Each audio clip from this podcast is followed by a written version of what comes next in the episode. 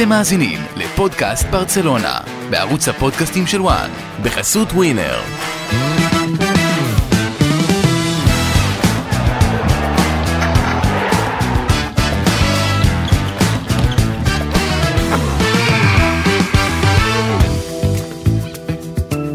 בוקר טוב לאוהדי ברצלונה, וגם אם אתם לא אוהדי ברסה ומאזינים לנו, אנחנו עם פרק 44 של פודקאסט ברצלונה, יש שיאמרו פרק האליפות. בבוקר שאחרי הניצחון הדרמטי בקלאסיקו שמגדיל את הפער מריאל מדריד ל-12 נקודות בפסגה כבר במחזור ה-26.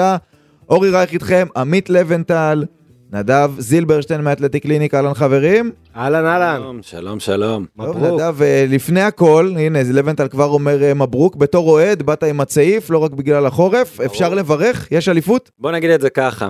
שוב, יש את הקטע של מנחוס, עין הרע, מה לא, אבל במצב בו יש 12 נקודות פער ו-36 נקודות בקופה, עדיין, אם מגיע למצב שאיכשהו צ'אבי מאבד את האליפות הזאת, איכשהו, זה לשים את המפתחות וללכת. כי אני, רק אם נחזור אולי ממש אחורה בהיסטוריה, משהו שאולי לוינטל ידע להגיד, אולי לא, אור בספרד זה בסן. בטוח לא קרה. לא קרה, היסטורית, לא אה, קרה. תשע נקודות לא קרה, אז 12 נקודות בכלל לא קרה. בדיוק, אז זה פער שפשוט ריאל מדריד לא אמורה להצליח לסגור אותו, אני חושב שגם עמוק בפנים ריאל מדריד די ויתרו על האליפות אחרי המשחק הזה.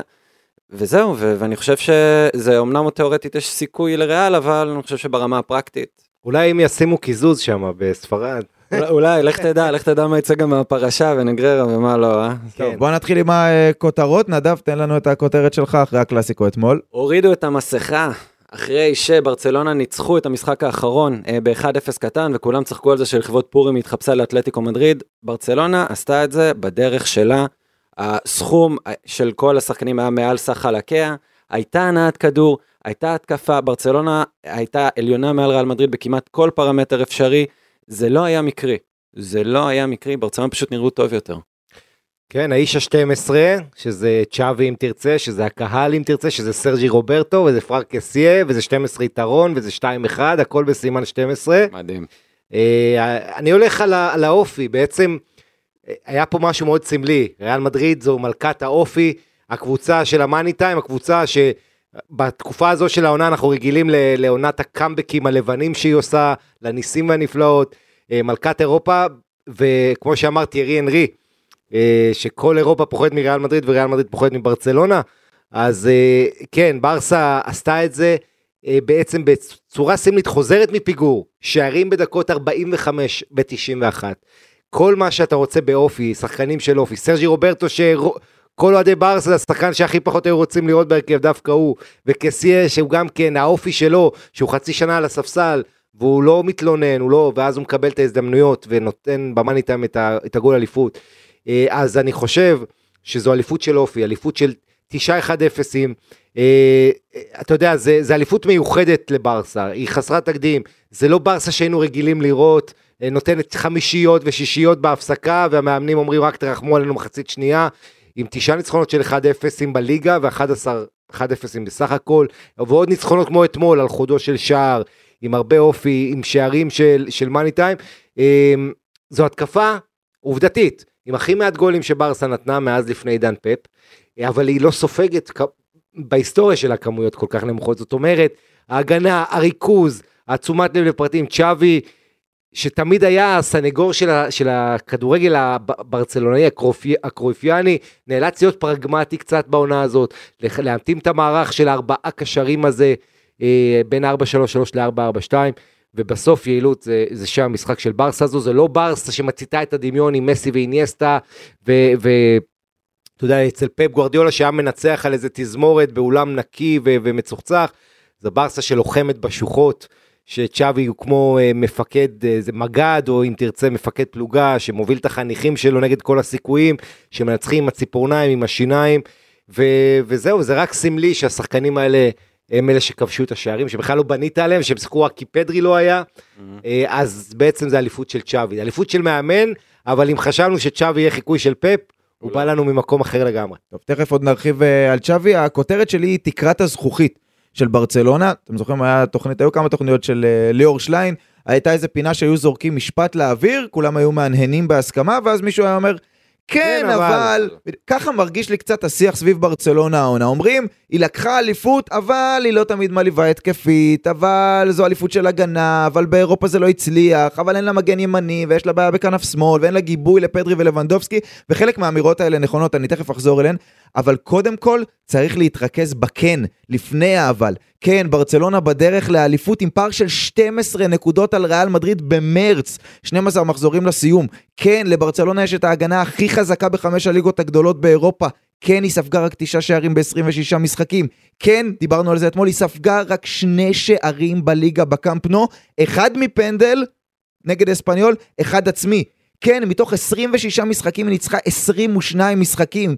כן, יש לה יותר מ-87 אחוזי הצלחה, זה קצב של 99 נקודות, השיא בספרד הוא 100 של ברצלונה ושל ריאל מדריד הגדולות. אז הבנתם את הנקודה, ואם יש מישהו שרוצה להקטין את ההישג, אז שיסתכל על מלכת אירופה, על אלופת ספרד, על ריאל מדריד, שגם היום יש כאלה שאומרים שהיא הפייבוריטית לזכות באלופות, באותה ליגה כמו ברצלונה, עם אותן so called יריבות, אולי קצת פחות חזקות, היא ספגה 21 שערים, היא לא ניצחה בתשעה משחקים, היא צברה 12 נקודות פחות מול יריבות אחרות, כי בקלאסיקו הן מתקזזות, קלאסיקו ראשון וקלאסיקו שני, ויש גם את החלק של האבל.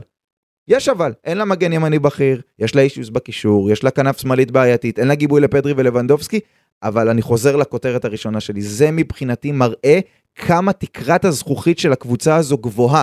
אם למרות כל האבלים האלה, היא גם השיגה את כל הקנים. תחשבו כמה מקום יש לה לגדול.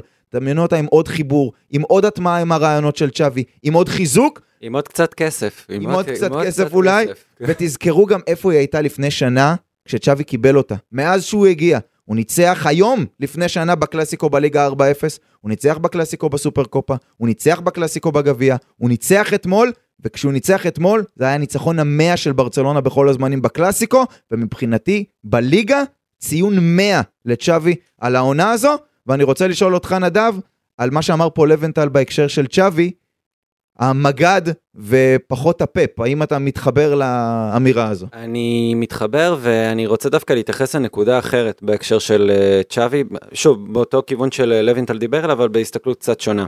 כולם דיברו באמת על החוסר אה, במשחק, במשחק יפה ובתכנון ובטקטיקה ומה שהיה פה עם קומן לפני, אני רוצה לקחת אתכם לרגע שפל גדול מאוד אחר. היה כדורגל, היה מה לראות ועדיין הקהל לא הגיע למשחק הבית נגד פרנקפורט. וזה באמת הראה שיש בעיה הרבה יותר מהותית בתוך ברצלונה כמועדון. היא איבדה את המשמעות שלה. ומה שצ'אבי עשה, ומה שאתה רואה את הניצחון, ואיך שכל השחקנים, מהספסל ועד המגרש ובכל מקום, נהיו הרבה יותר אוהדים של הקבוצה. הם הרבה יותר רצו. הרבה לפני הטיקי טקה, הרבה לפני פפ, הרבה לפני קרויף. יש באמת המשמעות הזו של més que un club ומה שזה אומר, ומבחינת הייצוג ואת מי שהם מייצגים פה. סוף סוף חזרה, אה, יש משמעות לסמל, סוף סוף יש משמעות לחולצה. הקבוצה באמת רוצה לנצח. אז כן, זה, זה בלבעוט ולנשוך ולשרוט, ו- וגבי אה, פתאום אה, שחקן שנהיה כוכב ותוהים באמת לגבי זה, ו- ועדיין, זה משהו שהוא מאוד משמעותי. מפה, כמו שבאמת אה, אורי אמר, אפשר לגדול. מהמחויבות הזו שצריך להחזיר, ורק מפה אפשר להתפתח. אבל אני רוצה להגיד, אני עוד אגיע לנתונים כשנדבר על, ה, על הפציעות, כי לדעתי זה מאוד משמעותי כן. לאיך שאנחנו תופסים את, את ברצלונה, אבל נשאר כרגע באתמול בקלאסיקו. ברצלונה אתמול, היא לא, נכון שהיא ניצחה משערים דרמטיים, וזה היה ברגע האחרון, אבל אמר נדב נכון, ברצלונה הייתה יותר טובה, זאת הייתה כן ברצלונה, עכשיו בואו ננתק את מה שהיה במחזורים האחרונים מאז פגרת המונדיאל. היינו רואים רק את הקלאסיקו הזה. ראינו ברצלונה לוחצת, ראינו ברצלונה לא נלחצת כשלוחצים אותה עם הכדור. ראינו ברצלונה לא, בלי מלטאון. היא קיבלה גול משום מקום אחרי דקות טובות. אתה יודע, בדרך כלל היא הייתה נהיית שייקית כזאת. כן, פתאום כן, היה כן. שקט זה- בקאמפ נו. זה האופי, תראה, והיא יצאה מזה, והיא הייתה, אתמול היא נראתה בכל המערכים, לא הכל עבד מעולה, אבל היא הייתה נראית קבוצה מאומנת ולא רק קבוצה לוחמת. כן, ו- ושוב נחזור לזה שחודש אחרון מאז ה-19 בפברואר, לפני חמישה משחקים, ברסה לא כובשת יותר מגול במשחק.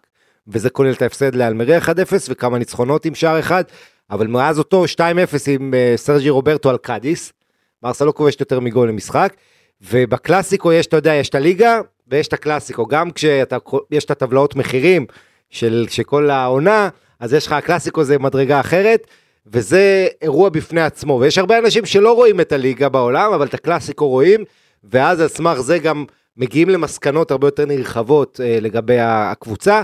אני חושב ש... תראה, המשחק אתמול זה היה שילוב של, אה, אה, צריך להגיד, ברצלונה וריאל מדריד הן קיימות כראי אחת של השנייה, זאת אומרת, אה, אה, ברסה זה בוא נגיד 60 אחוז, 70 אחוז ברסה, ו-30 אחוז אחרים זה האנטי ריאל, זאת אומרת, וגם ריאל מדריד, כן? זה חלק מהזהות שלהם, זה אנחנו לא הם. גם הפועל מכבי, כל יריבות גדולה, זה ככה, זה מוגדר על ידי היריבה. אז ריאל מדריד, היה לה את ההזדמנויות, וריאל מדריד אתמול באה בגישה שטוב, דקה 75 נזרוק מה שיש לנו, ואתה יודע, קצת כמו הפתגם הזה, כשאתה, כשאתה רוצה אתה לא, לא יכול, ואז, סליחה, כשאתה יכול אתה לא רוצה, ואז כשאתה כבר רוצה אתה לא יכול.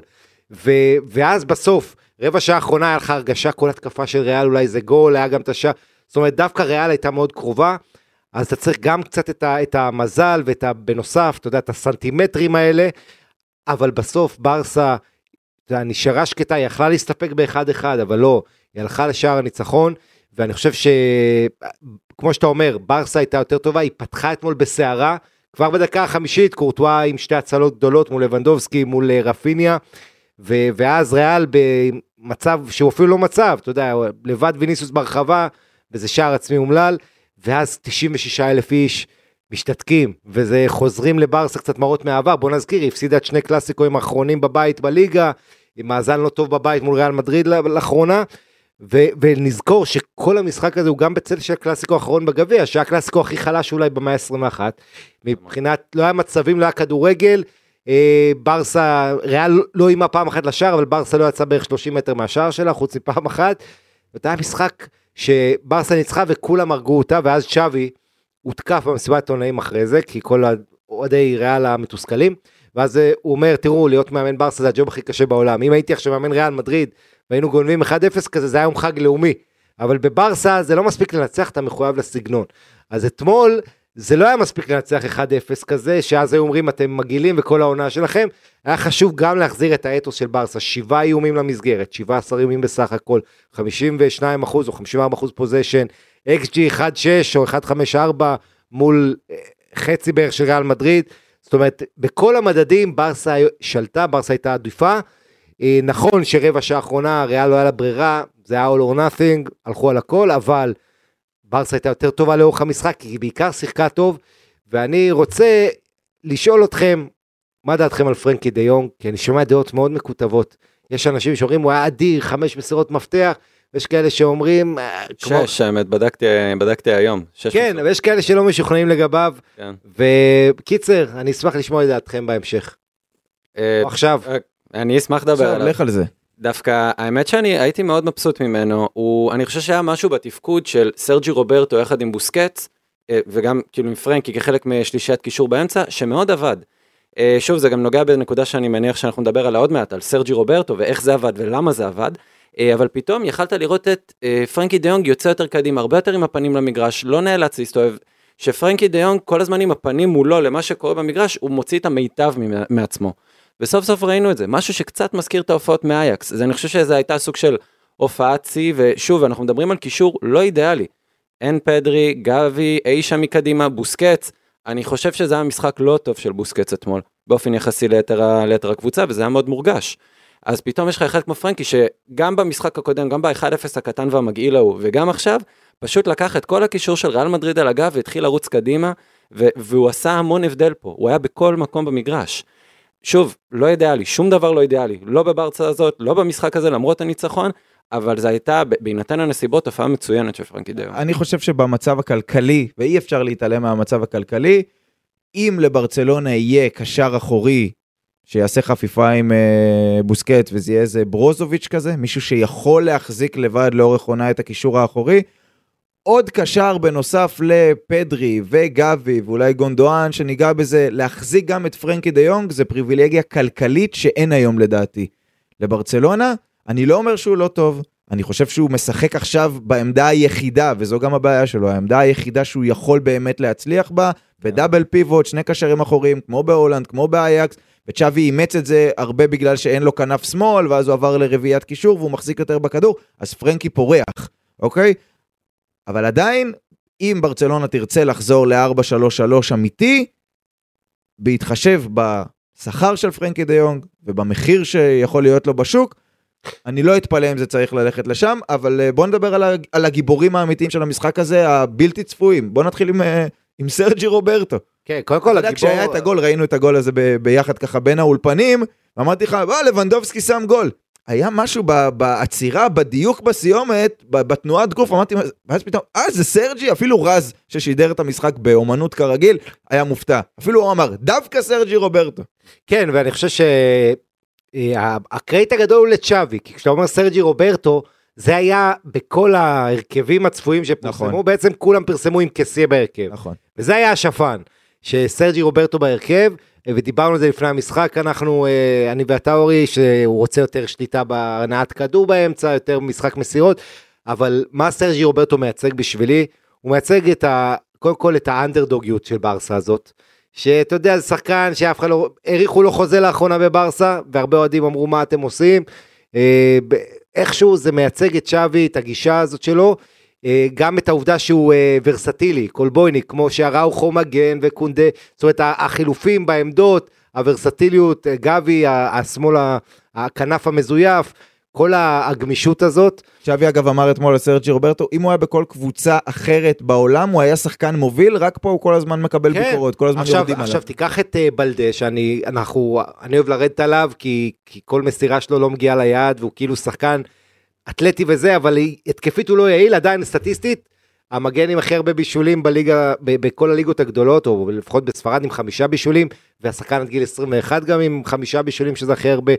זאת אומרת, בסוף, גם אם אתה לא מתרשם בעין, אז הסטטיסטיקה מגבה את זה.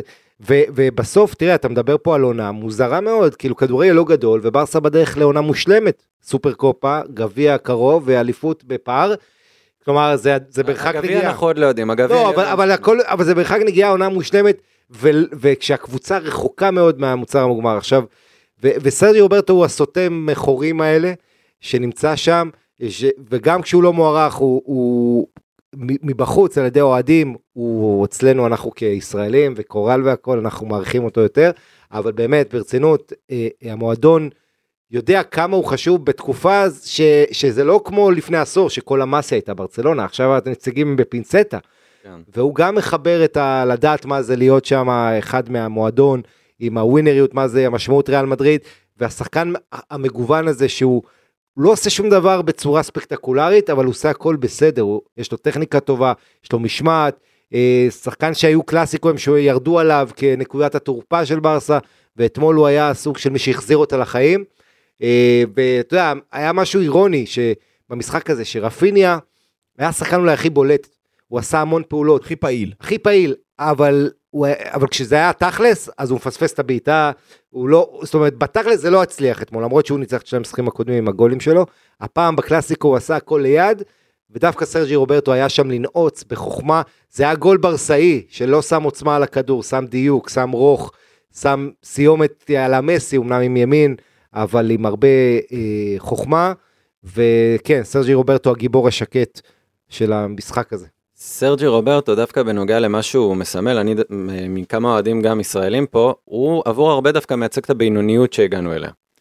עכשיו, בעיקר בתור מגן ימני, כי אתה מדבר על מישהו שהגיע בלית ברירה והוא איכשהו נשאר בקבוצה, כי מבחינת סטנדרט של הקשרים שיצאו ברצלונה, הוא אף פעם לא היה הקשר המחונן. הוא לא היה המוסר הכי טוב, או הכי טכני, או הכי מהיר בהכרח, הוא לא מכל אלה. ומתישהו לואיס אנריקה זרם על בוא תהיה מגן ימני כי יש לי בעיה, כי זו עמדה שמאוד קשה להביא ממנה שחקנים. אחרי, הש- אחרי דני אלווס, ש... בדיוק, שזה נעליים מאוד גדולות להיכנס אליהם, יהיה מה שיהיה, גם, גם בגיל 38. אה, ועדיין, אתה רואה את סרג'י רוברטו, והוא באמת, הוא לא מצליח להתמודד עם ווינגרים שרק נהיים יותר מהירים, יותר טכניים ויותר אינטנסיביים, הוא לא באמת המגן ימני הזה. ושוב, גם בתור קשר, הוא לא, הוא לא הגאון שיצא מהבית ספר הזה של, בר, של ברסה, אבל הוא מהבודדים שעוד זוכרים מה זה להיות סטודנט שם. מה הכוונה? מהתקופה שהמתודולוגיה בברצלונה עוד עבדה בצורה יוצאת דופן והוציאה קשרים היסטריים, הוא אמנם לא היה הכי, הכי מבריק שם, אבל הוא יצא משם.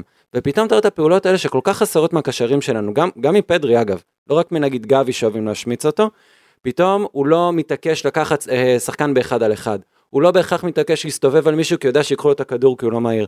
לא, מחלק מסירות, משאיר את פרנק עם הפנים קדימה, אף פעם לא לוקח את הסיכון, הוא אשכרה הצליח לנווט את המשחק בצורה מאוד בוא נקרא לזה מינימלית, ושוב, זה מראה גם כמה נמוך הסטנדרט של ברצלונה מצד אחד בקישור, אבל וואלה, מול ריאל מדריד אתמול, זה הספיק ומעבר. כן, וזאת, וזה נגד ריאל מדריד, זה לא הספיק נגד אה, קבוצה קטנה. היה, היה לי מאמן הוא אמר, כדור- כן, הוא אמר אחרי המשחק סרג'י רוברטו, הוא דיבר על חזרה של מסי. זאת כן, אומרת, כן, עוד נגיע גם תראה לזה כמה כמובן. הוא, כן, אבל אני אומר, כמה, כמה שלא מעריכים אותו, הוא, הוא כן מחובר למה שקורה בקהל וכמה, ומה קורה מחוץ למועדון.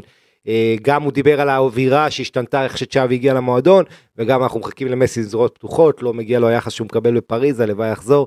זאת אומרת, הוא אה, סוג של, בעידן פוסט ג'רארד פיקה, סוג שקצת אה, מחזיק את הלפיד של הזהות של המועדון, שצריך להעריך גם את הדברים האלה. נכון, הוא קצת סוג של, אה, דיברנו לא מעט בפודקאסטים אחרונים אה, של ריאל מדריד על נאצ'ו, אז מן הסתם הוא לא באותה עמדה, אבל הוא גם כאילו סוג של סותם חורים, רק שהוא באמת לא צריך לסתום אותם כמגן, אלא יותר בקישור, ושוב, זה לא האידיאל, אבל בהיעדר פדרי, וכשפבלו טורל לא ממש בעניינים, בסופו של דבר זה היה שיחוק, והתחלתי להגיד מקודם, היה לי מאמן אה, כדורסל בתיכון, שאמר לה, לנו השחקנים, אל תנסו לעשות דברים שאתם לא יודעים.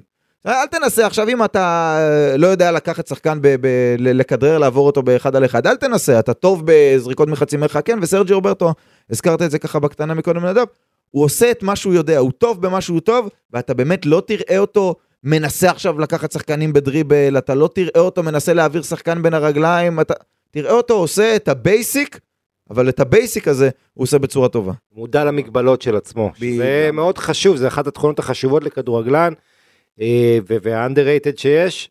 בואו נדבר על הגיבור השני של הניצחון הזה, עוד גיבור אה, מפתיע, אה, פרנק קסיה. כסי, כסי, אני, אני כבר לא יודע, אני כל כסיה, פעם, אני. יוצא מפה ממשבר, כל פעם לא. אה, ניסים מתקן אותי, ואז לוינטל מתקן, אני לא יודע איך לקרוא לו, אני קסיה. בבעיה. אנחנו נשאר עם פרנק קסיה, הקסיה הזה זה, לא יודע, זה ב... מישהי באינסטגרם פתאום. כן, עזוב את זה. אה, שער של אליפות, שער של הישארות בקבוצה? האמת שיכול להיות, אני, אני כבר, אני שבע מרוב הכובעים שהוא הכיל אותי, אני לא יכול לאכול יותר, אני לא, אני לא יודע מה לעשות עם השחקן הזה. הוא, שוב, הוא, אפשר להגיד שלכל מאמן בברצלונה היה את השחקן הזה שהוא מנוגד ל-DNA כן. כביכול למראיטיין, היה את קייטה של פפ, אה, היה גם, אה, טוב, אני לא רוצה להשוות את זה לאנדרה גומש רגע של אה, לואיס אנריקה, שזה הרגיש שהגיע מדברים שהם יותר חוזיים. אבל uh, תמיד יש את השחקן הזה, וזה תמיד שחקן שצ'אבי יכול לסמוך עליו, שייתן את המקסימום, ו... והוא מחזיר. הוא, הוא פשוט, אתה, אתה נותן לשחקן אמון, ואשכרה מחזיר קבלות, ואתה אומר, טוב, אולי, אולי המערכת יחסים הזאת beneficial, אולי זה באמת עובד. זה מעניין לבטל, כי אנחנו יודעים שבמצב הכלכלי של אה, ברצלונה, גם בינואר כבר ניסו להציע אותו באיזה trade על ברוזוביץ', נכון. עדיין חושבים על ברוזוביץ', הרבה מאוד קבוצות באיטליה רוצות את אה, פרנק קסיה, אולי באנגליה ירצו אותו בלא מעט כסף. הוא מצד אחד לא שחקן שעושה, שיש תחושה שהוא יכול להיות שחקן הרכב בברצלונה, נניח אם אנחנו חושבים על העונה הבאה, ומצד שני הוא יכול להכניס הרבה כסף, מצד שלישי הוא כן טוב כגיבוי, הוא כן ב-level, גם אם בסגנון אחר. כאילו השער הזה אתמול ובכלל התקופה האחרונה שלו, אני עם הרבה סימני שאלה לגבי האם צריך להשאיר אותו או דווקא לעשות עליו קופה, כי נזכיר שהוא הגיע בחינם. אז אתמול אחרי המשחק אמרתי לכם, עכשיו זה המניה בשיא, זה הזמן למכור אותו. נכון. אה, תשמע, כסה הוא לא ה-DNA של ברסה. זה קשר, היה, היו כאלה, פאוליניואים, וידלים, היו שחקנים כאלה. ואתה שואל את עצמך כמה מהברסה הזאת יש ב-DNA של ברסה, כי זו ברסה שקודם כל הגנה חזקה, ו- ושלא התרגלנו בכלל, אה, שאתה יודע, אני לא רוצה להגיד קבוצה איטלקית, אה, ואתה יודע, שידרתי אתלטיקו לפני אה, יומיים, ואתלטיקו נהייתה קבוצה שמשחקת כדורגל מלא, ואמרתי מה, הם וברסה החליפו תפקידים פתאום. כשיא אני רק רוצה להגיד לך נתון עליו, קודם כל הוא שותף בכל 19 המשחקים של ברסה ב-2023, שמונה מהם כשחקן הרכב. אה, חצי גמר גביע המלך הוא גרם לשער העצמי של מיליטאו עם הפריצה נכון. שלו. אה, אתמול זה היה שער הבכורה שלו בלליגה, שער אליפות, שזה שער שלישי שלו, בנוסף לשלושה בישולים. אה, והדבר שהכי הרשים אותי אצלו, זה שחצי עונה ראשונה שהוא לא קיבל את ההזדמנויות כמעט, אבל בניגוד לשחקנים אחרים, הוא היה צנוע, הוא היה שקט, הוא לא דרש בינואר לעזוב, לא עשה את מה שממפיס נגיד עשה ואחרים. הוא נשאר אה, ו- וידע שהצ'אנס יגיע, ואת זה מאוד מעריכים במועדון גם צ'אבי. עכשיו הוא הגיע בחינם ויש לו ביקוש כמו שאתה אומר, ואפשר לעשות עליו קופה, הבעיה אצל ברסה זה שכרגע אתה לא יודע אם אתה יכול להחתים שחקנים גם אם אתה משחרר. אז אתה יודע, אז אתה מאוד מאוד צריך להיות זהיר בשחרור שחקנים, שאתה לא יודע מה אתה יכול להביא. אה, ו- ובוא נגיד ככה, הדבר המרכזי אצל ברסה, דיברנו על זה הרבה עונה, השמיכה קצרה, הסגל מאוד מאוד דל. אני מסתכל, עזוב את קבוצות הצמרת אירופה, תיקח את נפולי, יש לה סגל רחב, יש לה, אתה יודע, שני שחקנים על כל עמדה, לברסה אין את זה, ברסה חייבת להעמיק את האיכות, יותר צריכה לחשוב את מי מצרפת מאשר את מי משחררת, אבל נוכח המצב הכלכלי, כסי זה שחקן שאתה יכול בהחלט, לפחות בטרייד, כמו שהזכרת, ברוזוביץ' כזה, אה, לתת אותו, אבל שוב, אה, צריך לחשוב איך אתה עושה את זה אה, בצורה מושכלת. אני חושב ששיחוק גדול של צ'אבי, השילוב של קסיה, בדיוק כשהוא איבד את פדרי וגם גבי, אתה יודע, היו להם את התקופה האחרונה ששניהם נעדרו, פשוט מושלם, אין מה להוסיף. טוב, צריך להגיד, נדבר קצת על ההגנה של ברצלונה אתמול. קיבלנו את הראוכו על ויניסיוס, כמו שחשבנו. כן. קיבלנו את קונדה, שהם נחשבים השניים של אה, ברצלונה, אבל קיבלנו שוב, ושוב, בגלל ש...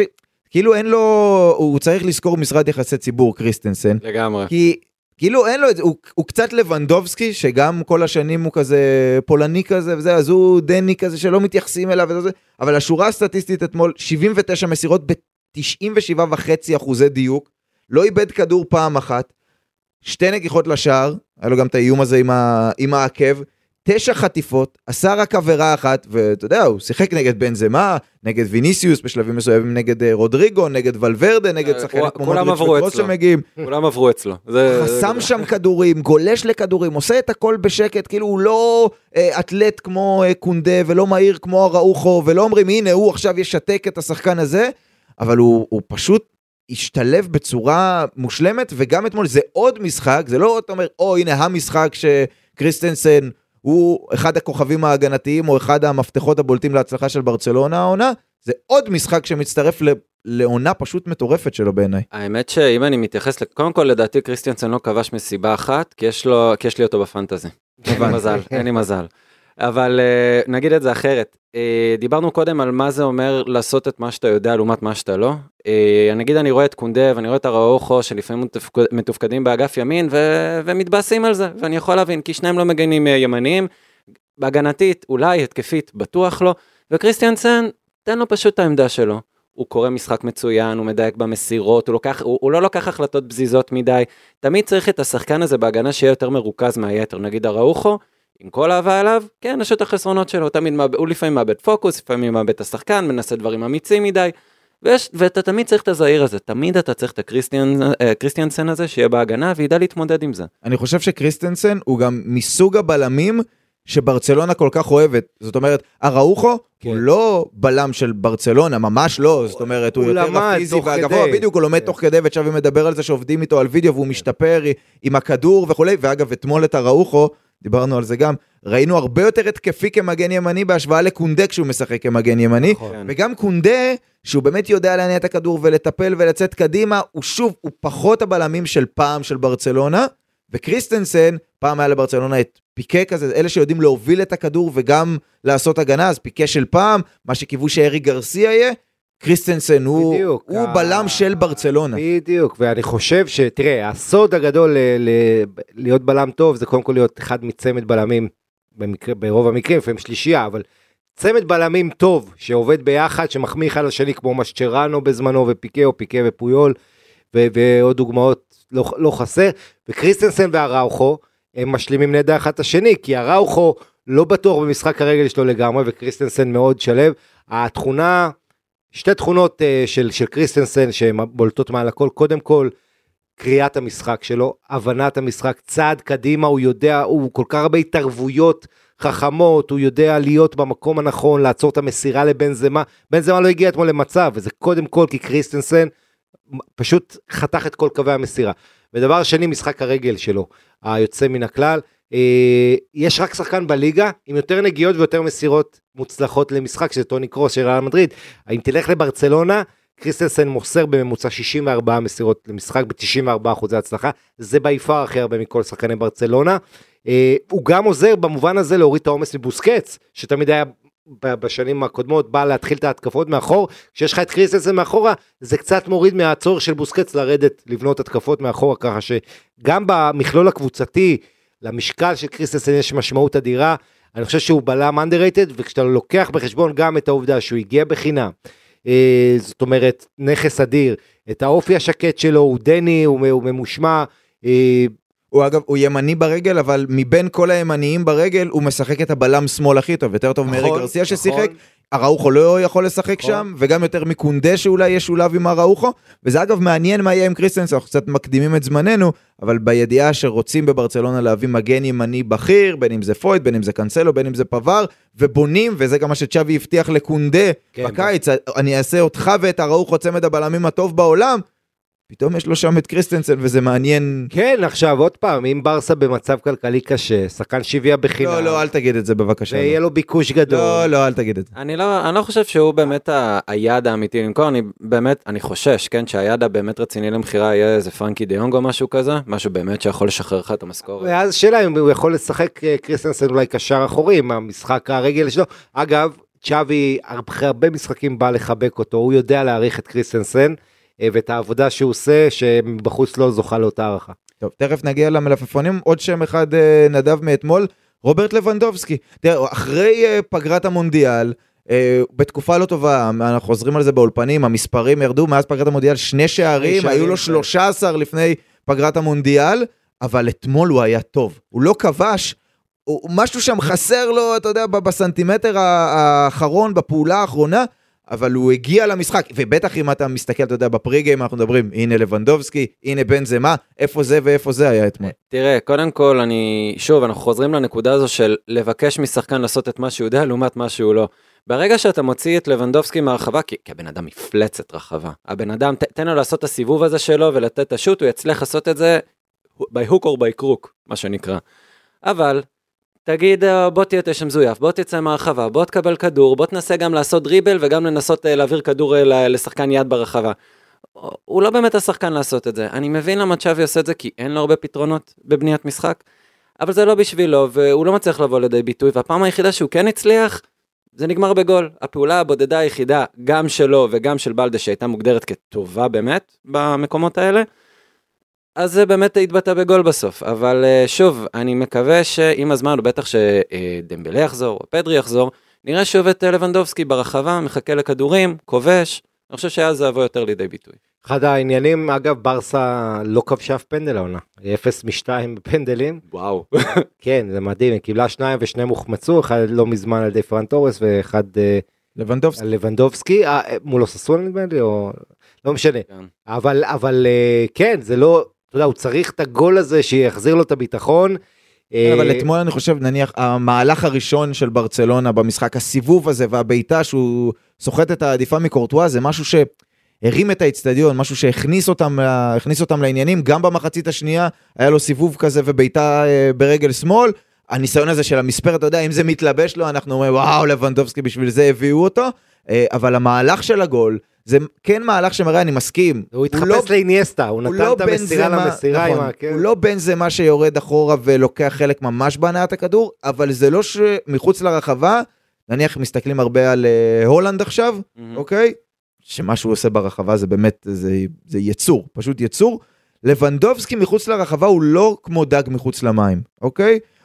כן יודע להשתתף בהנעת הכדור, ואתמול ראינו, אתה יודע, זו פעולה של גאון, הפעולה הזו, הוא קודם כל נכנס לאמצע, משך איתו שני שחקנים, ונתן את העקב הזה לבלדה שנשאר לבד בזכות התנועה הזו שלו, אלה כאילו לא הדברים שהיית מצפה מלבנדובסקי, כי אתה אומר, טוב, הוא בא להיות פה מכונת שערים, הוא בא להבקיע את המספרת הזו, כן לבעוט, ה... כן ולכבוש את הבעיטה מחוץ לרחבה, אבל הוא כן מראה שיש לו עוד דברים מעבר לרק לנעוץ את זה בשער. עכשיו צריך להזכיר לגבי לבנדובסקי עוד כמה דברים חשובים, אחד זה שהוא ותיק באמצע העשור הרביעי, הרביעי לחייו, והוא עוזר לצעירים מאוד, אתה רואה כמה הוא מחובר לגבי ולפדרי, ו- וכל הזמן עוזר ורוצה לשחק איתם קרוב, ו- ולבנות את התיאום, הוא יודע שהוא ניזון מהשחקנים לידו, אז מאוד חשוב לו הקבוצתיות.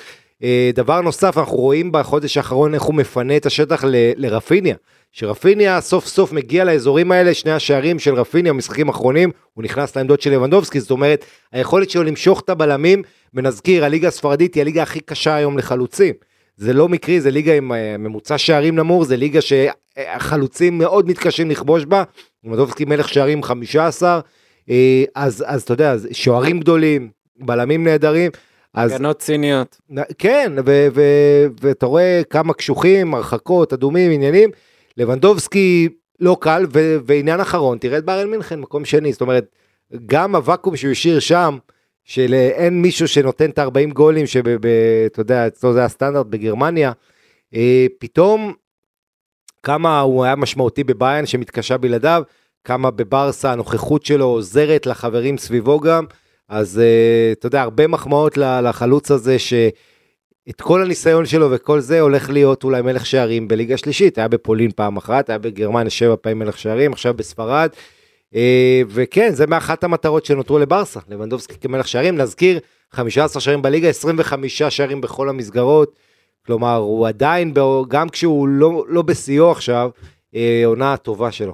טוב, אז זה היה הקלאסיקו שהיה. בוא נדבר אה, לרגע, נדב, ננצל את זה, את הכובע שלך, גם אה, באתלטיק קליניק לגבי אלה שלא תודה. היו, פציעות אה, ספורט מה שנקרא, כי דיברנו לפני איזה שבועיים, ואמרתי לך, אה, אז ב, ב, לפני פגרת המונדיאל היה את הפציעות האלה בהגנה, ועכשיו יש להם את הפציעות בהתקפה, ואני מגונן על צ'אבי על זה שהוא לא מצליח להביא, ליצור את ברצלונה, לפחות בחצי השני של העונה, שהוא היה רוצה לראות, כי יש את כל הפציעות, ואז אמרתי לך, אין להם מזל עם זה. ואז ישר נפערו עיניך ואמרת לי, לא, לא, לא, לא. זה לא עניין של, אה, של מזל. לא. אז ברצלונה ניצחה את הניצחון הגדול הזה בקלאסיקו, כשלבנדובסקי לא בפורמה טובה, אבל בלי שני שחקני ההתקפה הכי חשובים שלה בחצי הראשון של העונה, בלי דמבלה ובלי פדרי, ואתה אומר זה לא עניין של מקריות. לא, זה לא עניין של מקריות, תראה. אני טיפה אעשה ניתוח מאוד מאוד מאוד מאוד מאוד כללי וזריז על אה, איך זה באמת עובד. שחקן נפצע, הרופא הטראומטולוג רואה אותו, ואז הוא מחליט באותו רגע כמה זמן הוא צריך עד שהוא חוזר למגרש, לפי באמת ההבחנה שיש לו. אחלה. שבוע ראשון הורדת כאב, תרגול הדרגתי, ואז מגיעים באמת לשבוע האחרון שנקרא return to play. מה זה return to play? אתה קורע לשחקן את הצורה ובודק אותו במצבי קצ- קצה, לראות אם הוא כשיר לחזור לאימונים ומשחק עם הקבוצה. בשני המקרים, גם פדרי וגם דמבלה לא הצליחו לעמוד באינטנסיביות, בטח שהדרישה של צ'אבי היא כזאת, שבוא נאמר, יש את התיאוריה שלי לגבי ריאל מדריד, איך היא מנהלת העומסים שלה, אצל, בר, אצל ברצלונה זה יותר מזכיר את אה, צ'ולו סימיונה, פסו פסו, חוויגו חוויגו, כל משחק נותנים את המאה אחוז שלך ולאט לאט מנסים להגביר, בפרפרזה למבצע סבתא.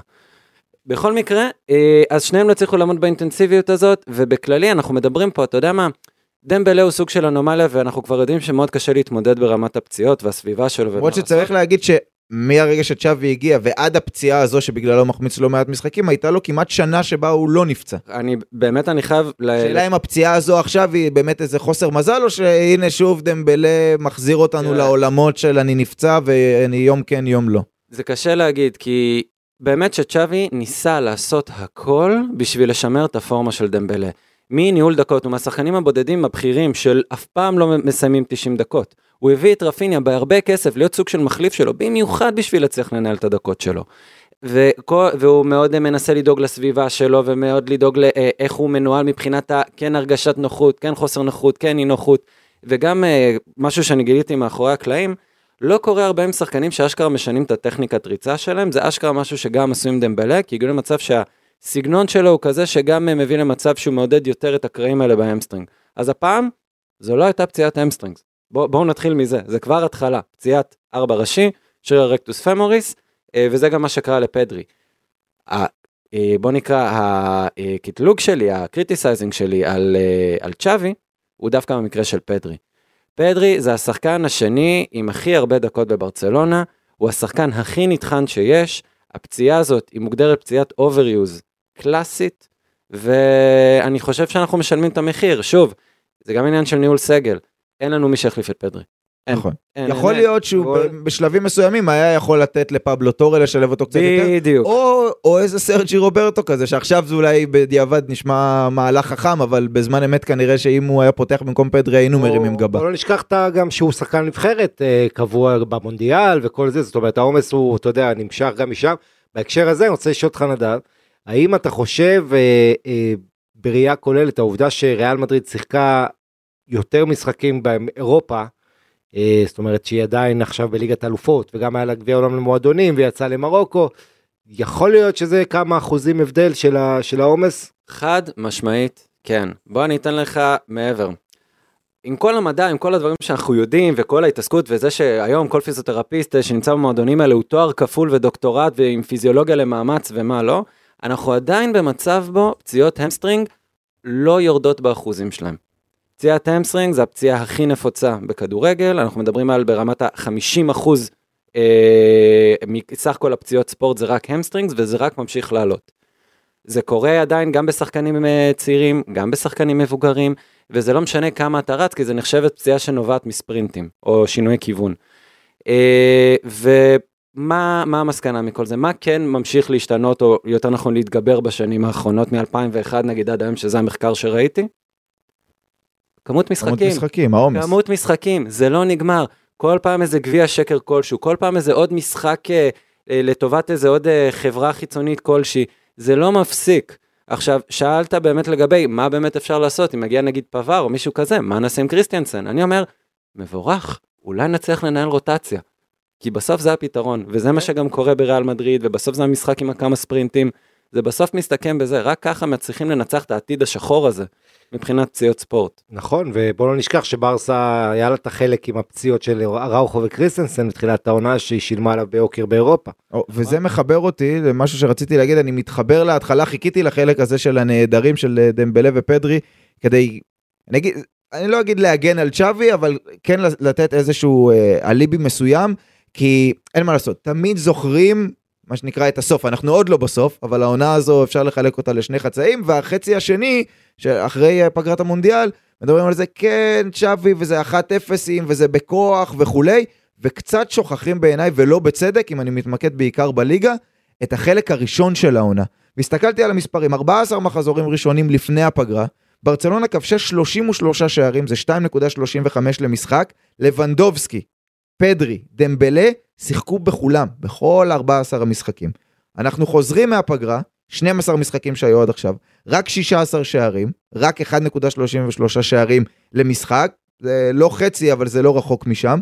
דמבלה לא שיחק בשמונה, פדרי לא שיחק בחמישה, לבנדובסקי לא שיחק בארבעה, ומאוד יכול להיות גם שזה הוציא אותו קצת באמת מהקצב ומהחדות, אז צריך יותר עומק, דיברת לבנטל על שמיכה קצרה וכולי, דיברת עכשיו על פבר, אולי יהיה אפשר לנהל רוטציה, אבל אסור לשכוח לצ'אבי את החלק הראשון של העונה, כי בחלק הראשון של העונה בליגה היו ארבע רביעיות, היו שלוש פעמים שלישיות, היה גם שלושה שערים נגד אינטר, היו גם תשעה שערים בשני משחקים נגד פלזן, זאת אומרת, כשיש לצ'אבי בהתקפה את כל הכלים, עוד לא היה שלב אחד בעונה, אני חושב, שהיה לצ'אבי את כל הכלים בהגנה, ואני אומר כל הכלים זה קריסטנסן, אראוחו, קונדה, ואת שלושת הכלים המשמעותיים בהתקפה, פדרי, דמבלה, לבנדובסקי, באיזושהי ריצה. אז אפשר להגיד, אוקיי, זה כדורגל ושחקנים נפצעים וכולי, אבל, ו, ובאמת הסגל אולי לא מספיק עמוק, וכן רפיניה מצליח קצת לכפר על המספרים של דמבלה,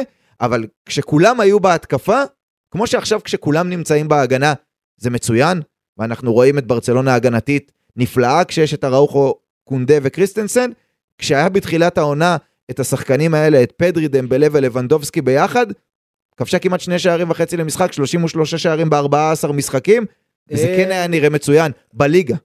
כן, אבל uh, תשמע, בערבון מוגבל עדיין, אם אתה לוקח 52 משחקים שצ'אבי אימן בליגה, ממוצע גולים של ברסה זה 1.8 ומשהו. זאת אומרת, זה עדיין הכי מעט מכל מאמני ברצלונה מאז עידן פפ. ובסוף ההבדל הגדול לא, זה אתה, ש... מח, אתה קצת מכניס לו גם את מן הסתם שנה שעברה, ש... כן, אבל אני נכנס לו במיאן כזה, שזה נכון. היה באמת נחמד. ההבדל הגדול, נכון, אבל ההבדל הגדול, אני חושב, זה הגנה, וכשיש לך הגנה חזקה, אז כל שער אתה לא צריך לעשות הרבה. ו... וגם היעילות, ואתה יודע, ל... ל... לעבור את הרף.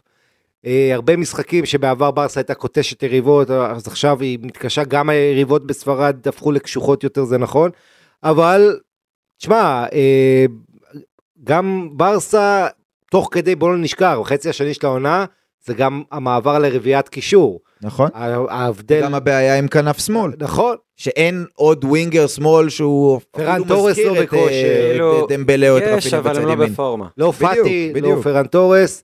אה, כן, ושוב, אנחנו אומרים ברסה נותנת עונה היסטורית, 22 ניצחונות מ-26 מחזורים, אה, סופר קופה, אולי גביע, וזה כש... היא עושה את זה בכדורגל לא הכי מרשים, שהיא עושה את זה עם כל מיני חיסורים בסגל, סגל לא עמוק, אין שני, אתה יודע, יש עמדות שאין אפילו שחקן אחד שאתה בטוח בו, אז uh, על אחת כמה וכמה זה מראה כמה קרדיט ראוי לצ'אבי שמוצא פתרונות. טוב, אם אנחנו מסתכלים uh, קדימה, אז uh, יש, שוב, תמיד יש בברצלונה הרבה מאוד uh, מלפפונים. הפעם, בהתחשב בלו"ז שלנו, אנחנו נתמקד בשניים, אבל קודם כרגיל הפתיח. ועכשיו, המלפפוניאדה. טוב, אז היו אה, אה, אירועים גם השבוע, והייתה אה, פגישה עם אה, מנדש, עם הרבה מאוד שחקנים שלו, אה, שהיו על הפרק, ועוד פעם מדברים על בלמים ועל גונדואן ובלם וכולי וכולי. אה, אני רוצה שנדבר בכמה דקות הקרובות על אה, שני מספרי 10.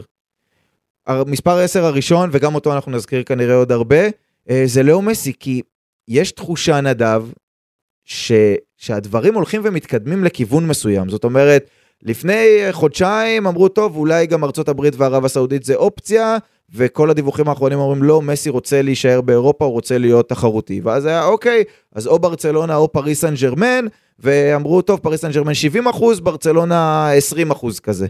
ולאט לאט אנחנו רואים איזושהי מגמה, תקן אותי, אולי אתה מרגיש אחרת, אבל אני רואה איזושהי מגמה של פתאום בפריז, פתאום יוצאים דיווחים בתקשורת בפריז, לא, אולי בפריז לא רוצים להאריך לו את החוזה, פתאום קצת שרקו בוז בהצגת שחקנים אתמול, אחרי ההפסד לרן הוא יורד לחדר ההלבשה ישר, פתאום, הזכרת את זה לבנטל, פתאום בברצלונה, אראוחו מדבר על מסי יחזור, סרג'י רוברטו אומר אנחנו מחכים להיות בידיים פתוחות, אומר לא מגיע לו היחס הזה שמגיע לו בפריז, יותר דיווחים על זה שמסי פתוח, אפילו יש דיווחים על זה שיש בין היועצים אה, אה, המשפטיים, בין עורכי הדין של שני הצדדים, של ברצלונה, של מסי, כבר שיחות, שפתאום מדברים על עניין המיסוי שהוא יכול להיות בעיה, כאילו מי חשב שבכלל נגיע לזה שידברו על עניין המיסוי כדי שמסי יחזור? אל תשכח, יש פה את ה... מה עומד ברקע, וזה קודם כל תיקון של הפורט החייב. נכון. לעצמו, וחייב, הוא רץ לפני שנתיים במרץ. נראה לי אבל שגם מסי רוצה את זה לעצמו. אחת הבחירות המרכזית שלו, אני אשאיר את מסי. ואז נכון, יש אליפות, והוא עושה הרבה דברים אחרים עם המינופים והפתרונות. ועכשיו עם כל פרשת נגררה הוא שכפ"ץ של המועדון, הכל בסדר. עדיין יש חור גדול בלב לכל אוהד ברסה על, על מסי, הגדול מכולם מבחינת אוהדי ברסה ו, ומבחינת המועדון, ורק החזרה שלו באמת אה, אה, תפתור את זה, מבחינת לפורטה, מבחינת המועדון, ומבחינת הליגה הספרדית שאיבדה את, אתה יודע, מסי ורונלדו, שני, שתי הפרות החולבות שלה, ובהקשר הזה תיקח את המאבק בין הליגה לברסה וריאל עם הסופר ליג, כמה מסי חשוב ליוקרה, לתדמית, למותג, אה, אז אני חושב ש... אתה יודע... אתה אומר מסי בפריז זה מסי לא בסופר ליג. אני לא, זה מסי לא באיפשהו בסביבה הטבעית שלו. אה, בסדר, אתה יודע, אני חושב שגם אבא שלו, גם אח שלו אמרו דברים מסוימים, עכשיו זה ההזדמנות לרדת מהעץ, ו... אה, אה, סוג של תיקון ושכולם חושבים שצריך לקרות, מסי יחזור לברסה. אה, ובטח ובטח שברסה הזאת יש לה הגנה, אתה יודע, כל השנים שמסי היה, כל השנים מסי היה קבוצה בלי הגנה. זאת אומרת, הוא היה צריך לתת ארבעה שערים. עכשיו... אגב, זה גם מה שקורה לו בפריז. הוא שוב הגיע לקבוצה כן. שהוא, ואוקיי, ואמבפה ועוד שחקנים צריכים להיות התקפית יותר טובים מכמה שההגנה שלהם לא טובה. עכשיו שיש לך אחד כמו גבי שרץ גם בשבילו, ויש לך אה, את הצעירים האלה שהם מחפשים את המבוגר עם ה...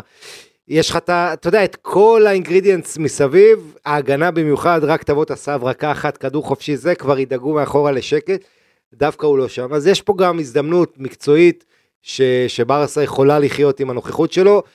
אתה יודע, בעבר היה את הדיבור, הוא כבר לא רץ, הוא כבר לא עובר שחקנים, זה לא מסי בשיאו, אין מה לעשות, הגיל עושה את שלו. עדיין, במבנה הזה של ברסה, זה בדיוק היצירתיות שחסרה, מסי. יש אה, באמת שיח גדול על ה-less dance הזה, שרוצים שמסי יעשה בברצלונה.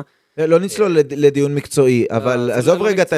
לא, אני אומר, כן. אבל אני אומר, עזוב רגע את ה-less dance בצד, את העניין הרגשי. כי ברור שכל אוהד ברצלונה רוצה שמסי יחזור, אני חושב. לא נראה לי שיש מישהו שלא חושב. אני גם אה, כל הזמן חושב על הצד של מסי, שוב, אף אחד מאיתנו לא מכיר אותו באופן אישי, כן? אבל אתה יכול רק לראות את ההחלטות שהוא לוקח. דיברנו על זה כמה פעמים, נראה לי גם עם אה, חליבה וקרפה, נראה לי גם איתכם, לגבי זה שבסוף המשפחה תחליט. אמ, אבל אני גם חושב על מסי עצמו, שכל החיים שלו היה באותה סביבה, באותו דבר, היה את הבית שלו בברצלונה ויש את הבית שלו בארגנטינה, ודווקא אחרי הניצחונות האלה עם ארגנטינה, שפתאום אתה רואה רגעים מאוד אמוציונליים שלו מצד אחד, ואיזו ריקנות מסוימת שקורית בפריז, ו- ואני כן חושב ש- שחסר לו, ברצלונה חסרה לו מהבחינה הזאת, איזו השלמה רגשית גם מבחינתו, שלכדורגל עדיין יהיה משמעות כלשהי. אז מה, הוא יעבור לאירופה למקום אחר ומה, ו- וזה ירגיש אחרת? הוא, הוא, המשפחה שלו, יגרור אותה לעוד מדינה ולפני מה, לפני ארצות הברית מתישהו? שוב, לארצות הברית הוא יעבור, אין לי ספק, כל שנה ביום הולדת שלו מגיע למיאמי, קבוע. אה, ובנוגע לברצלונה, אני פש... שוב, אני גם מוציא את ערב הסעודית לגמרי מהמשוואה. אני לא חושב שהיא רלוונטית, אני חושב שזה ספין אחד גדול. אני כן חושב שימצא את עצמו בברצלונה, כי אני חושב שזה פשוט, הדבר פשוט הכי הגיוני שיכול לקרות, גם מבחינתו, גם מבחינת ברצלונה. אני באמת חושב שזה מה ש... גם המשפחה, גם ההחלטות שלו, שוב, אמרת יפה, אני לא יודע באמת איך זה משתלב מקצועית, אין לי מושג, אמת.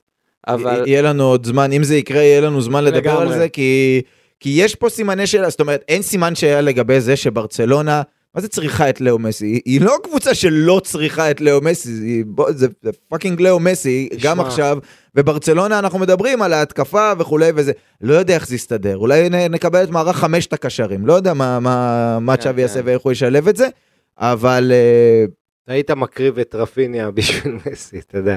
אבל אה, כן, תשמע, אתה צריך, שאם אתה משלב את מסי בשלב הזה של הקריירה, אתה צריך אה, שהחבר'ה האחרים ירוצו בשבילו, יחפו על העובדה שהוא כבר לא, אתה יודע, הוא תמיד היה סטטי, אבל עכשיו עוד יותר מתמיד.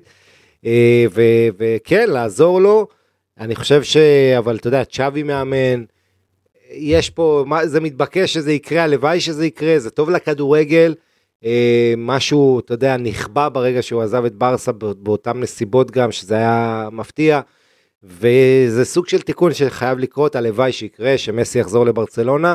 זה יהיה, אתה יודע, אחרי שהוא לקח את המונדיאל, אז הדבר אה, היחיד שנשאר זה שיחזור לברסה. נדב, בוא נדבר על uh, מי שלקח את המספר 10 שלו, כי הייתה את הפגישה עם uh, מנדש, ואמרו שאחד השמות, חוץ מאסנסיו, שאחרי הנשיקה אתמול הסמל כנראה העביר את המסר שלו, אה, ויתר השחקנים שדיברו עליהם, דיברו על אנסו פאטי, והכותרות שיצאו אחרי זה, היו שבמועדון בברצלונה מתלבטים, זה, וכאילו זה הגיע כאילו משום מקום, אבל מתלבטים האם להשאיל אותו בעונה הבאה, או למכור אותו בעונה הבאה, וזה היה נשמע מהדיווחים כאילו אין ממש אופציה אפילו שהוא נשאר.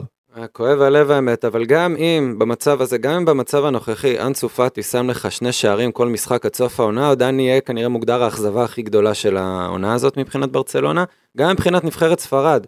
זה, זה ככה משהו שזרק לדע, לדעתי לואיס אנריקה באחד הראיונות, שכן יש איזה שחקן שהוא ככה הפתיע אותו לרעה, שהוא זימן אותו בציפייה שהוא יוציא ממנו משהו, אבל זה לא קרה, ולדעתי הרמיזה הייתה לכיוון פאטי. אה, כואב הלב, הוא מישהו שהילדים אוהבים אותו, הוא מישהו שגדל מתוך המועדון, זה... בסוף גם אני חושב שמה שעובר ללפורטה ולצ'אבי בראש זה גם מה, מה זה מעביר הלאה מבחינת מסר. כי הייתה לי שיחה על זה גם עם קרפל פה. יש איזה חיבוק מאוד אוהב לשחקני נוער בקבוצה, בלמסיה. אה, ודי בצדק, כי בסוף... וגם פאטי הוא לא עוד שחקן מהלמסיה, הוא היה הכוכב של הלמסיה, והשחקן שכולם חשבו שהוא יהיה כוכב העתיד של הקבוצה הזו. ואתה כן רוצה להראות שאפשר להצליח מבתוך המועדון. אז כן, יש לך דוגמאות אחרות, עדיין בוסקץ בקבוצה, ג'ורדי אלבה בקבוצה, גבי בקבוצה, בטח, הכל עוד שם. אה, אבל יש משהו בפאטי, אני חושב שהם מאוד מחוברים אליו, ו... זה יהיה, זה יהיה קצת כואב עדיין, למרות היכולת הרעה, לראות אותו מושאל או נמכר או משהו כזה, כי בוא נאמר, אני לא ראיתי הרבה סיטואציות בהם מישהו מושאל והוא חוזר חזרה והכל כרגיל. אני חושב. שברסה צריכה למכור אותו. אני גם לא יודע אם פאטי ירצה בכלל לך... להיות מושאל, כאילו תראה... פאטי מה, מהמעמד שהיה לו פתאום להיות כזה מושאל לקבוצה להיס... אחרת. תלך להיסטור את ההשאלות של ברסה, עד ניקו ו... וריקי פוץ', אתה תראה, אין הצלחות גדולות. ברגע שאתה משיל אותו, אתה שוחק את הערך שלו, אתה כבר לא תוכל אתה יודע, לעשות עליו קופה, אתה צריך למכור אותו. השאלה היחידה זה אם להתפשר במחיר בשביל האופציה של החזרה, שזה עושה ריאל מדריד לא מעט. אה, כן. אה, אני לא חושב, אני חושב שאם באה קבוצת פרמייר ליג או ביירן מינכן ואומרת קחו 70-80 מיליון על שחקן שכרגע לא נראה בכלל שהוא בכיוון, הייתי הולך על זה, כן. אה, אני לא זוכר ש, שבר, שבויאן קרקיץ' או מישהו כזה גרם לברסה להתחרט בדיעבד. תראה, יש פה עניין אחר פשוט עם ההתנהלות של המועדון, כי היה קצת פלטות עם הנושא הרפואי אצלו, ואז עם, ה, ואז עם העניין הנפשי, אז אני חושב שזה הרבה יותר, יהיה הרבה יותר קשה לשחרר אותו בגלל סוג של איזה האחריות שיש למועדון על הסיטואציה של פאטי. כן, אבל הדיווחים האלה, שוב, כמו שהם מפתיעים, הם קיימים מיד אחרי הפגישה אה. עם מנדס. מנדש, אה, האם להשאיל או האם למכור, כאילו לא הייתה את האופציה של אה, אוקיי בוא נישאר וניתן לו וכולי, ואמרת הוא האכזבה של העונה, אני חושב שגם מבחינת שווי, הרי שווי רצה לשחק 4-3-3 עם פאטי בשמאל ועם דמבלה בימין, הוא לא רצה, הוא לא בא לעונה הזו ואמר אני ממציא את מערך ארבעת הקשרים. זה איזה סוג של אילוץ כזה שעבד לו ועזר לו עם החזקת כדור ועם גבי שהוא לא רוצה לוותר עליו ועם פרנקי שזה מסתדר לו ליד בוסקץ ועם פדרי שזה דוחף אותו קדימה הכל הסתדר. אבל זה לא היה התכנון המקורי ולא נראה לי גם שזה מה שצ'אבי היה רוצה שיהיה אבל אני באמת כבר לא בטוח גם אתמול כשהוא עלה בדיוק עלה ואז היה לו את ההזדמנות לעשות את הדריבל לפאטי ואולי לנעוץ את זה ולהגיד הנה הוא חזק כאילו כל משחק יש את ה... הנה אולי עכשיו הנה אולי עכשיו ולא וזה לא קורה ובאמת אני כבר לא יודע אם אני לא יודע אם זה יקרה בברצלונה. ו- ועוד פעם, אני אומר למכור, כי ברסה צריכה כסף, מצד שני, היא חייבת להיות מסוגלת להביא שחקנים, אז תמיד יש את העניין הזה.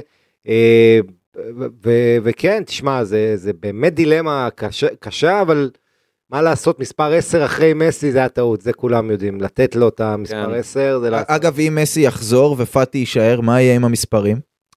תראה, שלוש... מסי כבר לא יכול להיות אה, 30. גבי אמור לעבור מ-30 ל-6, נכון? אבל מסי לא יכול להיות 30 כי זה רק לשחקני אה, כן, מילואים וכאלה. נכון, נכון. לא יכול להיות 19 הוא אתה היה יודע פעם מה, 19. 19, נכון, הוא היה 19 בצעירותו, הוא היה כן. כמה, 15, 18, כל מיני מספרים כאלה בהתחלה, אולי, כן. אולי. אה, טוב בוא נסתכל על העתיד היותר או שאחד קרוב. אחד פלוס אפס, אתה יודע, גם... 1 פלוס 0, לא רע. אה, נסתכל אה, הלאה להמשך העונה, לישורת האחרונה, עכשיו יוצאים ל- לפגרה. אה, כמובן שיש את הגביע מבחינת אה, ברצלונה, כי היא רוצה להשלים את הטראבל המקומי שלה, שזה באמת יהיה חותמת סופית על העונה המדהימה הזו של אה, צ'אבי, למרות הכוכבית אה, באירופה. אבל בליגה יש עוד 12 משחקים, הקרוב יהיה בחוץ נגד אלצ'ה, שעכשיו נפרדת מאוד מאמן אגב, מ- מפבלו מצ'ין. אה, יותר- יותר מאיימים נקודות. הם. נכון.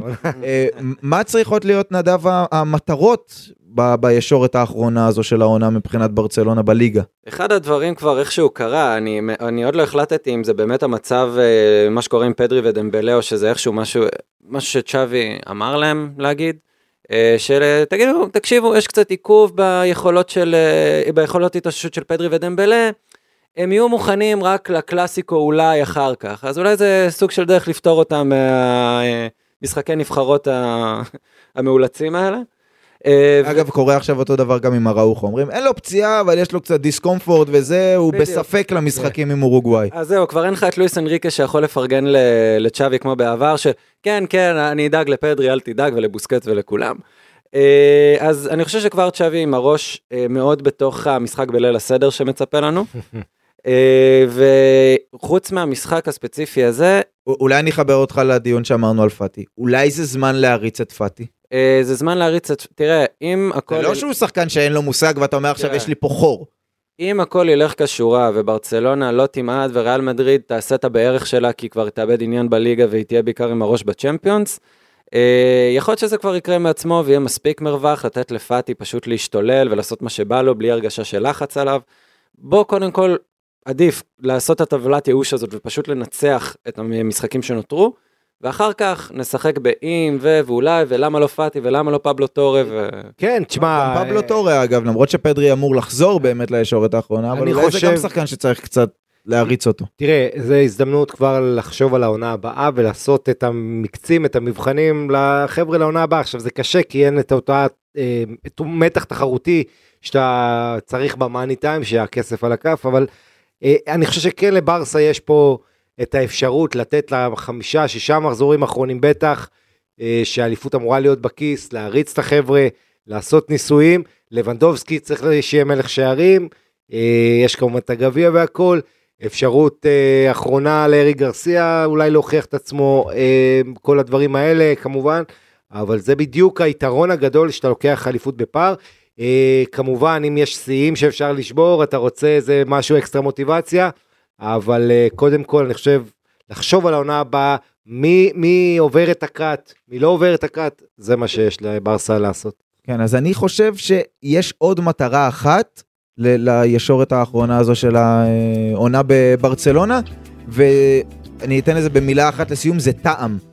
מה יהיה הטעם של סיום העונה. כי לפני היציאה לפגרת הנבחרות היה טעם טוב, הקבוצה מתחברת, זה נראה טוב, חוץ מאירופה. בחצי השני של העונה יש הצלחות, אבל 1-0 ונלחמים בשוחות, וצ'אבי מגד, ולא הכדורגל שחולמים עליו. יכול להיות, שוב, אנחנו לא יודעים מה יהיה עם פציעות, אבל יכול להיות שבחלק האחרון של העונה, כן נקבל גם אראוחו קריסטנסן קונדה, גם פדרי דמבלה לבנדובסקי, ומבחינת הכותרת שתהיה לעונה הזו, ברצלונה צריכה את הישורת האחרונה הזו כדי לחזור ולשחק את הכדורגל השמח והטוב והמנצח, והלפעמים גם קוטש, זה לא צריך עכשיו חמישייה בכל משחק, כן? אבל להתחיל לנצח יותר מאחת אפסים, להרשים ולסיים את העונה הזו לא רק עם אליפות, אלא גם עם חיוכים ועם יכולת טובה. והישורת האחרונה הזו בהחלט יכולה להיות הבאה. ההזדמנות ולבנות את העונה הבאה, אבל לא הייתי ממהר עכשיו לתת לכל הצעירים וכולי, אלא כן לסיים את זה בטעם טוב ואיכותי עם אמירה כזאת, אה, כדי שכל העונה הזאת תסתיים, באמת לנצל את זה שאין לחץ, כדי ללחוץ על הגז ולסיים את זה בצורה כמה הכי שערים טובה. ברסה סופגת בסיום העונה? וואו. רגע היא על תשעה, ויש עוד 12 משחקים. 18 היא תגיע, היא ככה יהיה איזה התרופפות הגנתית. אני חושב שכן, אני חושב שזה מתישהו יתפרק. כאילו, מתישהו יגידו, יאללה, בוא נעשה רק התקפה, נריץ את פבלו טורי, נריץ את, אה, נריץ את פאטי. ו- כן, יכולים ללכת על שיא גדול שם, אבל בוא. אם ברצלונה הגיעה למצב ב... בשלב הזה של העונה, 12 מחזורים לסוף, שאנחנו רק אומרים כמה עוד שערים היא תספוג, והאם היא תשבור שיאים בהגנה, זה גם מדהים, זה גם מדהים שבכיס אחד יש לה את זה, ובכיס השני כנראה יש לה את האליפות. לבנטל, נדב, תודה רבה לשניכם. תודה אורי. תודה שהאזנתם, נשתמע בפרק הבא.